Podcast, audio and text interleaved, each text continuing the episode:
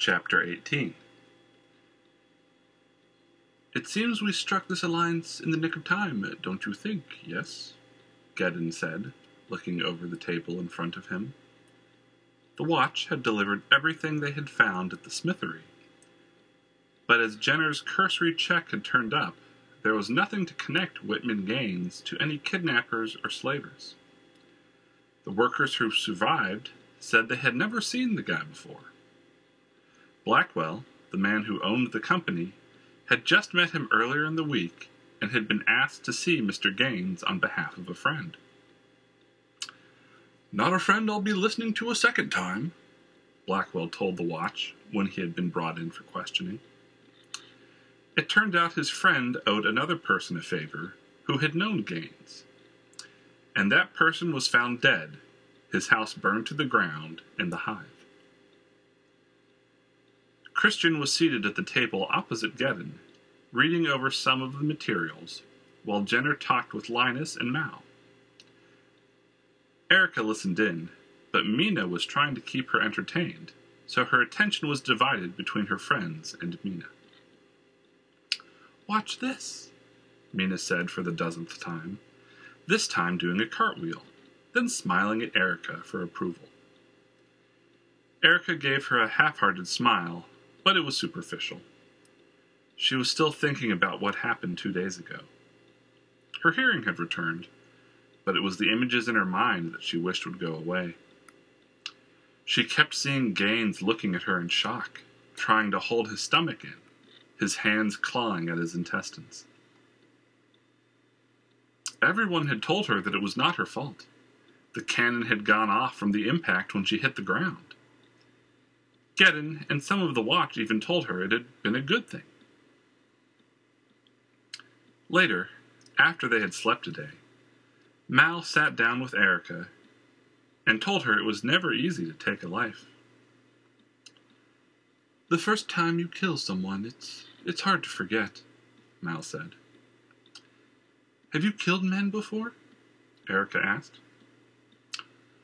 Women too, you will find there are people in this world who would take what they want because they feel entitled to it, or because they want it, or for no other reason than they can. Mal leaned back in her chair, her eyes drifting up to the ceiling, blinking her misted orbs. You should know this, Erica. Killing is easy, but it never gets easier. People will tell you that killing is hard. It's not. People are killed every day, I dare say every hour. It's been going on before I was born, and it will continue long after you've passed on. Friends who know me well say I'm blessed because I've never had to look into the face of the people I kill. But that's a lie. For my imagination is vivid and my mind's eye is clear, and I see the dead in my thoughts, whether I know what they look like or not. You're not really helping me feel better, Erica said, wiping her red ringed eyes. Who said this was going to make you feel better? I want you to understand what happened. You killed that man accidentally. That won't make you feel any better, but it's, but it is important all the same. And that man was trying to kill us because he wanted to. We didn't attack him. He wasn't defending himself. If that gun hadn't gone off, I have no doubt you and Jenner would be dead. Do not cry for those who deserve death, as Gaines did. Christian told me that, Erica said. Did he? Mal asked. Well, he said Gaines was a bad man, and if we hadn't killed him, the watch or the king would have, and that I shouldn't feel bad about it, Erica said. Well, that sounds like something Christian would say, Mal said, her lips curving towards up at the corner. But that's not what you wanted to hear, am I correct? Erica nodded. You've been forced to grow up very fast, dear, Mal continued. Before this is done, I would be lying if I said you wouldn't find yourself in a situation like that again. I know. Once, months ago, Jenner asked us if we were sure this is what we wanted. Christian knew for sure, but I just nodded because I, I wanted to stay with Christian. And now? Now I feel stupid for thinking how simple I thought all this was going to be in my head. Even when Jenner had us hide in that carriage and fake our deaths, or when we fled from that assassin, I it still didn't click with me. When Fatima died, I didn't even feel sorry for her. I was just sorry we'd never spend another day together. I was I was so selfish. You've chosen a path that few your age have to. Do you regret it? N- no. Do you feel better? I feel like a baby who needs to be taken care of. I hear you were perfectly capable of taking care of yourself. That's not what I meant. I know. But you're allowed to feel that way the first time you're confronted with this kind of experience, Mal said, rising from her chair. It's the next time that you have to remember what I just told you and be strong. Erica? Erica? Huh? Erica said, looking around. Mina was tugging on her shirt. She realized she was staring at the wall as she remembered the conversation she had had with Mal. Are you feeling all right, Erica? Mina asked. Yes, yes, I'm I'm sorry, Erica said, blinking her eyes. I'm sorry, I haven't been a very good playmate, have I? It's all right, Mina said, smiling. Back at the table, Jenner and Mal were listening to Geddon talk about his findings. While you were busy with Mr. Gaines, I followed up with some rumors I had heard a while back. There's a couple right in the country that have been rumored to be working in illegal goods who buy and sell children from time to time. They have a bit of money and are well connected with the watch, so finding evidence against them has always been difficult. But I thought you might have a better time of it. And why is that? Jenner asked. Well, it so happens that they are both avid theater buffs. Colin and Deborah Bodine they go out two or three times a week, leaving their house empty, or, if social gatherings are your preference, Geddon said, gesturing at Jenner, you could always introduce yourself to them at the next show and weasel information from them that way. Either way, you should be able to turn something yes? What do you say? Jenner asked, looking to Mal. I'm willing to look into it, seeing all of your leads have ended with blazing results, Mal said, looking at Jenner with an irritated glance. Not my fault, Jenner said. I agree with King Geddon, Christian added, rising from his seat and picking up his crossbow. Let us look in on this couple. Nothing else has really given us anything. Excellent. I'm sure we'll find something. Yes, Geddon said. I'm sure we'll find something, Christian replied. They made their way back to their house, Erica biting, bidding goodbye again to Mina. The Bodines had fine taste in theater, much to Jenner's enjoyment. They used the information from Geddon to find their residence, and then it was only a matter of finding the next show they were going to attend. Jenner had talked to his friend Finnegan, catching him up at his house a couple days later. He learned that while Finnegan knew of the Bodines, they did not go to the dance hall. Their theater of choice was Armano Coliseum in Uptown. It was a high profile establishment meant for large scale dramas and opera. Nothing bawdy or comical. They ran regular shows, open every day of the week, saving opera for the weekends. Finnegan was sure the Bodines were in attendance twice a week. Jenner thanked his friend and had gone back home to discuss plans with everyone else. He and Erica would attend a show, being sure to have seats near the Bodines, so that they could get to know them better. A request through Finnegan to the Armano had seen to that.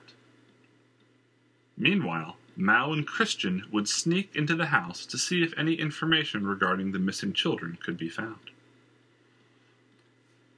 It took two nights of spying before they observed the couple leaving their estate. During the previous nights, they saw that the Bodines had very few visitors, at least at night. From what Jenner could tell, they seemed to have a maid and one other staff member. They let time pass until the Bodine carriage was out of view, before Christian and Mal disembarked from their from their own, leaving Jenner and Erica to follow the couple to the theater. When Jenner and Erica arrived at the theater, it seemed they still had a fair amount of time before the show began.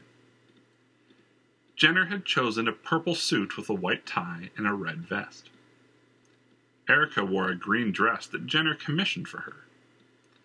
Erica had been disappointed when she found out that while Jenner could dress for the occasion and still wear his sword, it was not looked upon by ladies to wear a weapon belted to their evening wear. She had begged Jenner but he said it would raise too many eyebrows. She sighed again as they left the carriage, an usher coming by to move it to the back of the theater. With that done, the two of them walked into the theater. Excuse me, sir, I believe you're holding two tickets for a Jenner Repulsed? Jenner said as they approached the foyer of the theater. The young man behind the counter dressed in red and gold liveries designed to match the themes of whatever tonight's show would be, nodded and read over his list. Here you go, sir. Please enjoy the show, the man said, handing the two tickets over. Jenner nodded, glancing at the tickets before handing one to Erica. Ye gads, I apologize in advance for the mind numbing experience that awaits you, my darling dancer. Jenner said, letting out a deep sigh. Why, what is it? Erica asked, raising her ticket to take a look. Standing for Heathrow. Is that the name of the play? she asked, looking up at Jenner in confusion.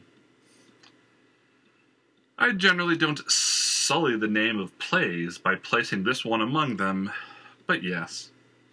I prefer to call it by its real name two men standing around going nowhere. It's dreadful. Rubbish. It was bad 18 years ago when I had to learn it, and I doubt it's improved with age. But there are so many people here to see it. It can't be that bad, Erica said. Dancer, I dare say half these people are here because they have the money to be here, and they get to be part of the social circle by being here. The other half are here because they tell themselves they like this existential nonsense so they can feel smart and look down at the people who don't get the play, even if they themselves don't get it either. You haven't called me dancer since we trained at your mansion. I know, it just came to me a second ago. I like it. Excellent. Shall we find our seats, dancer? We shall. With that, Jenner offered Erica his elbow, and they walked off together to find their seats.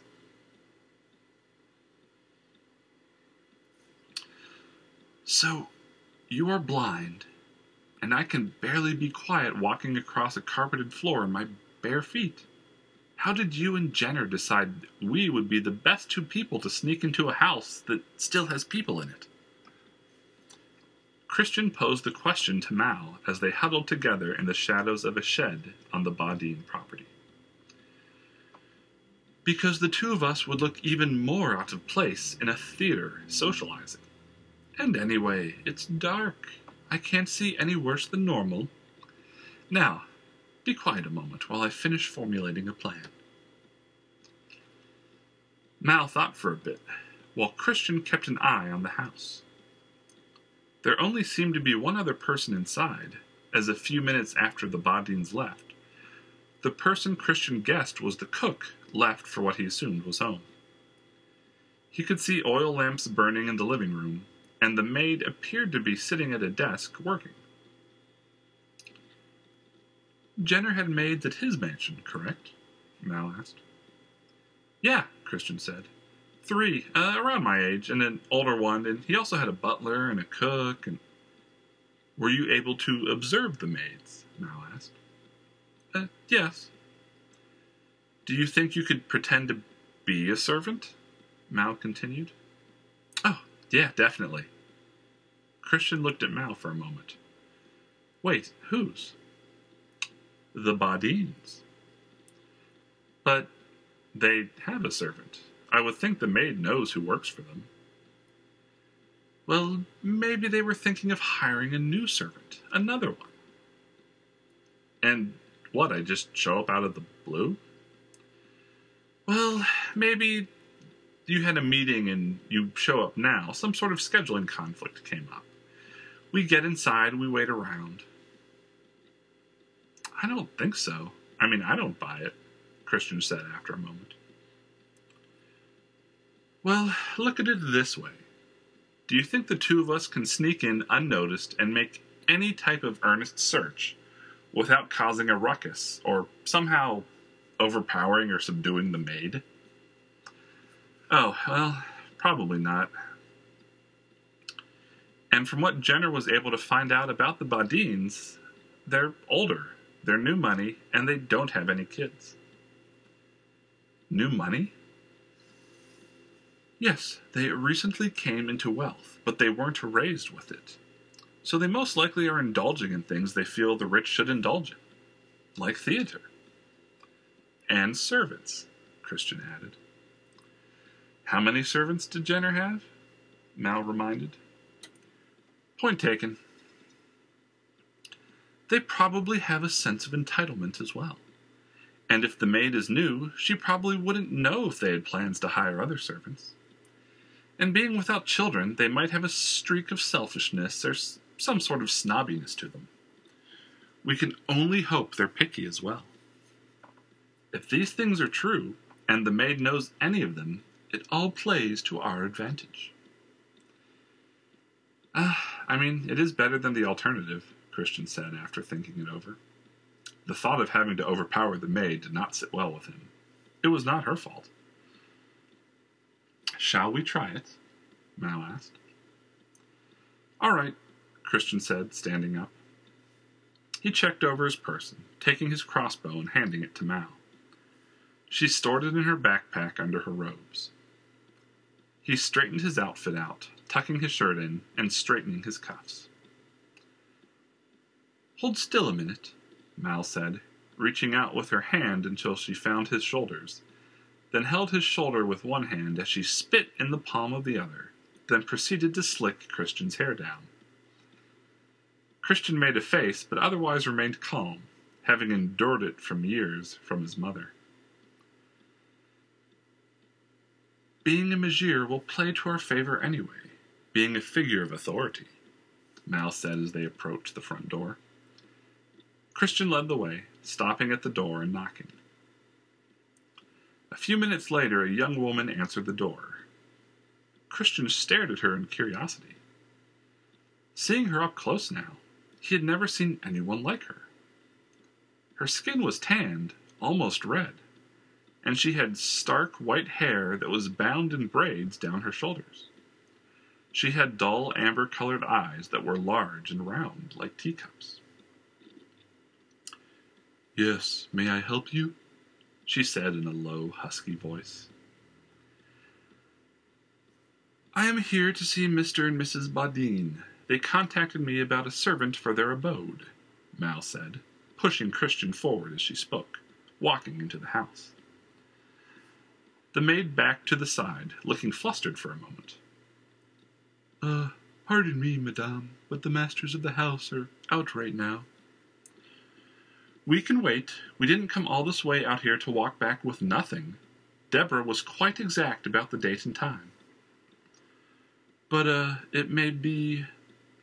Your name, miss? Mal asked, turning toward the voice. Crutessa, madam. What part of Arcturus are you from, Crutessa? I can't place the accent. Oh, Jehel, madame, Crutessa said, the nervousness ebbing from her tone. Then do you know how to make flanwale, Crutessa? Yes, madame, it's our village's specialty. I know. Would you be a dear and make some while we wait for Mr. and Mrs. Bodine to arrive?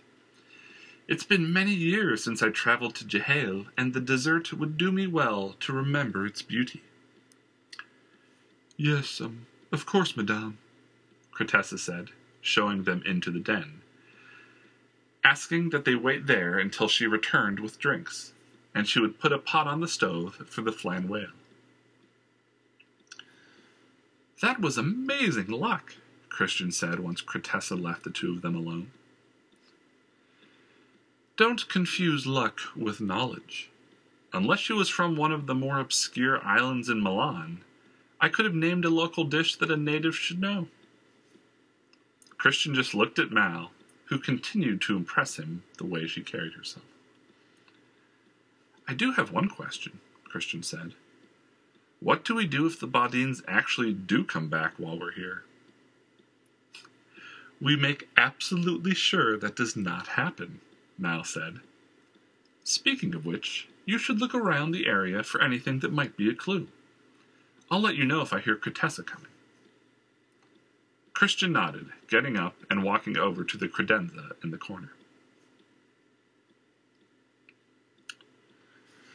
Erica was beginning to rethink her views on theater. It seems like they'd been sitting up in their booth for hours, and all that had happened on stage is a man, a woman, and what looked like two men in a dragon suit had come out to talk to the two men standing around by a signpost, who were awaiting the arrival of a fellow named Heathrow. She was envying Christian and Mal sneaking around right now. To their benefit, the boredom drove her to strike up a chat with Mr. Badin soon after her tolerance for the show reached its end. The gentleman seemed about as engaged as she did. Erica introduced herself and Jenner, who was feigning interest in the play as if it was one of the greatest shows he had ever seen. Mr. Badin smiled and shook her hand, introducing himself and his wife, Deborah. Mrs. Badin seemed mesmerized by the play but Jenner noticed the look of someone staring at a show because that is what they felt they should be doing, not through any love for the material. So, do you go to a lot of these things? Erica asked. Oh, once or twice a week, sometimes more, Paulin said. They're not always as um intellectual as this one, but they're generally a good time. This is my first time at this theater, but it seems nice. Have you been to the dance hall? Erica asked. Oh, used to go there lots, but Deborah feels we've outgrown it, so not as much of late. Bl- leaned in closer to Erica. Between you and me, the dance hall has a better show. Paulin, please be quiet during the production, or you'll miss something important to talk about later, Mrs. Badin chimed in, not taking her gaze from the stage. Let's talk after the show, Erica said. I'm sure your life, wife would love to hear some of the insights from my teacher. He's a great patron of the theater.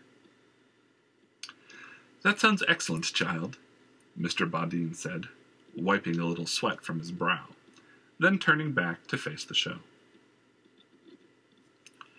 The play wound its conclusion Erica was even more disappointed that the Heathrow fellow never even showed up. She did not know what the point had been. Bravo, bravo, excellent, Jenner exclaimed, clapping his hands together and standing up. The broom, who knew? How risky, magnificent. Mrs. Badin rose as well, clapping. After a few seconds, the rest of the audience was up and adding their applause. Erica had to stifle a giggle, looking at Jenner gushing affection for the show. She got up and started to move toward the exit. The Bodines moved to follow, Jenner exiting last, on their tails. What a sight. Wasn't that performing, performance's use of geoism poignant? Jenner said, speaking to the Bodines. Oh, are you a theater connoisseur? Mrs. Bodine asked. I am a man of unusual tastes. Theater is a taste I count among them, yes, he said, taking Deborah's hand and offering her a kiss upon the back of it. This time Erica did giggle, but it was lost over the noise of other people exiting their booths. Mrs. Bodine seemed smitten. What was your name, sir? she asked. Jenner repulsed, madame. And you? Deborah Bodine. Charmed. Likewise, I assure you. So, what's your favorite production of the season so far? I've always been fond of tragedy, but this might be my new love, Jenner continued, talking to Mrs. Bodine about the show, while Erica and Mr. Bodine trailed behind. They spent a fair amount of time discussing shows, but before talk turned to local interest. They learned that Mr. Bodine had received a significant amount of wealth, but both of them were tight lipped on what exactly gave them the profits. Dabblers mainly. A little of this, a little of that. Smart investments. You, you know how it goes, Mrs. Bodine said. But uh, even to dabble like that takes a large amount of coin up front with which to dabble with, does it not? Jenner asked. Deborah's mother, Pauline said. She passed away and left us a small nest egg. Nothing monumental, mind you, but, uh, you know, enough to get the ball rolling. The god must favor you to bless your investment so quickly, Jenner complimented. Erica made a comment here and there, but after a few minutes, she realized she was doing more to inhibit the flow of information than help. Jenner being in control of where the conversation went and the exchange of the words. She resigned herself to listening, picking away at some leftover appetizers that were still out in the foyer after the performance had ended. They had lost track of time until an usher approached them and hinted that the performance for the night was long since over and that they would be shutting their door soon. Jenner steered them towards the door, where their carriages were waiting for them. You must come and visit us some time, Mrs. Bodine said to Jenner. I insist. I will see when I can fit it into our busy schedule, Jenner promised, bowing low and again kissing Deborah's hand. Erica waved goodbye and Mr. Bodine doffed his hat to the both of them before he climbed into the carriage, heading off into the night. They don't seem like bad people, Erica said once they reached the private confines of their own carriage. No, uh, other than being a fish out of water, they had no interests or stories that set off any alarms. Though there's something about the money, to be sure. How do you mean? Erica asked. Well, even with a large sum of money, it takes years upon years to have it turn into a profit through nothing but investments, especially the kind of money they let on to having. So, do you think they're slavers? Erica countered. I think, Dancer, that there's definitely more to their story than they're letting on.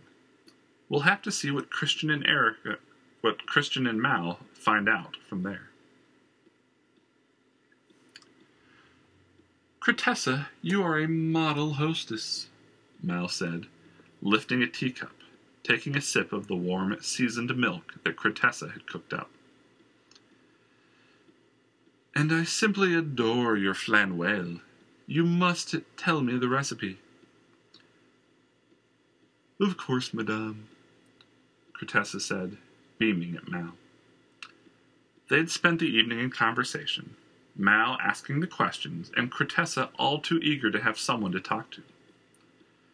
Mal found out she had moved to Balthwell because the wilderness of Arcturus disagreed with her, But funds had run dry, and she found herself in a city where her farming skills were not as useful as they had been back home. Of the jobs she could do, housework felt best to her, though she often detested her master's treatment of her. She did not like being treated like a servant, she confessed.